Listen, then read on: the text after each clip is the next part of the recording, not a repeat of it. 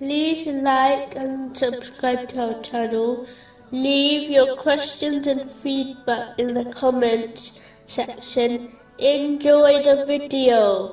Continuing from the last podcast, which was discussing chapter 6, verse 94. And we do not see with you your intercessors, which you claimed that they were among you associates of Allah.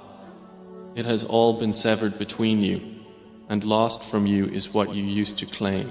It is important to learn that no matter how much physical or social strength a person has, a day will certainly come when they face the consequences of their actions. In most cases, this occurs during their life, where the actions of a person leads them to trouble, such as prison, and eventually, they will face the consequences of their actions in the hereafter as well. Therefore, a Muslim should never believe, just because they have temporarily escaped being held for their actions, they should never be fooled into believing this will last. This applies to all people, not just leaders. A Muslim therefore should never mistreat others, such as their relatives. They should learn a lesson from the tyrannical leaders of history, who were greater in strength than them.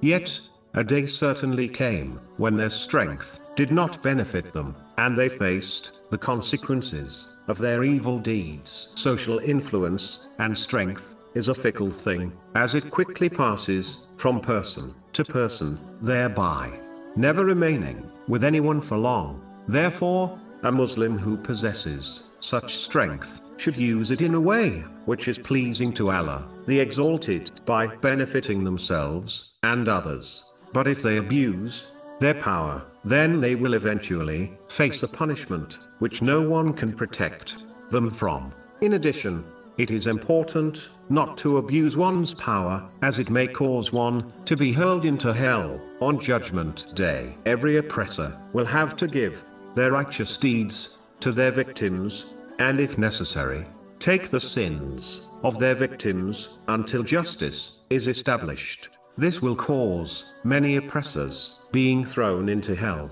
This has been confirmed in a narration found in Sahih Muslim, number 6579.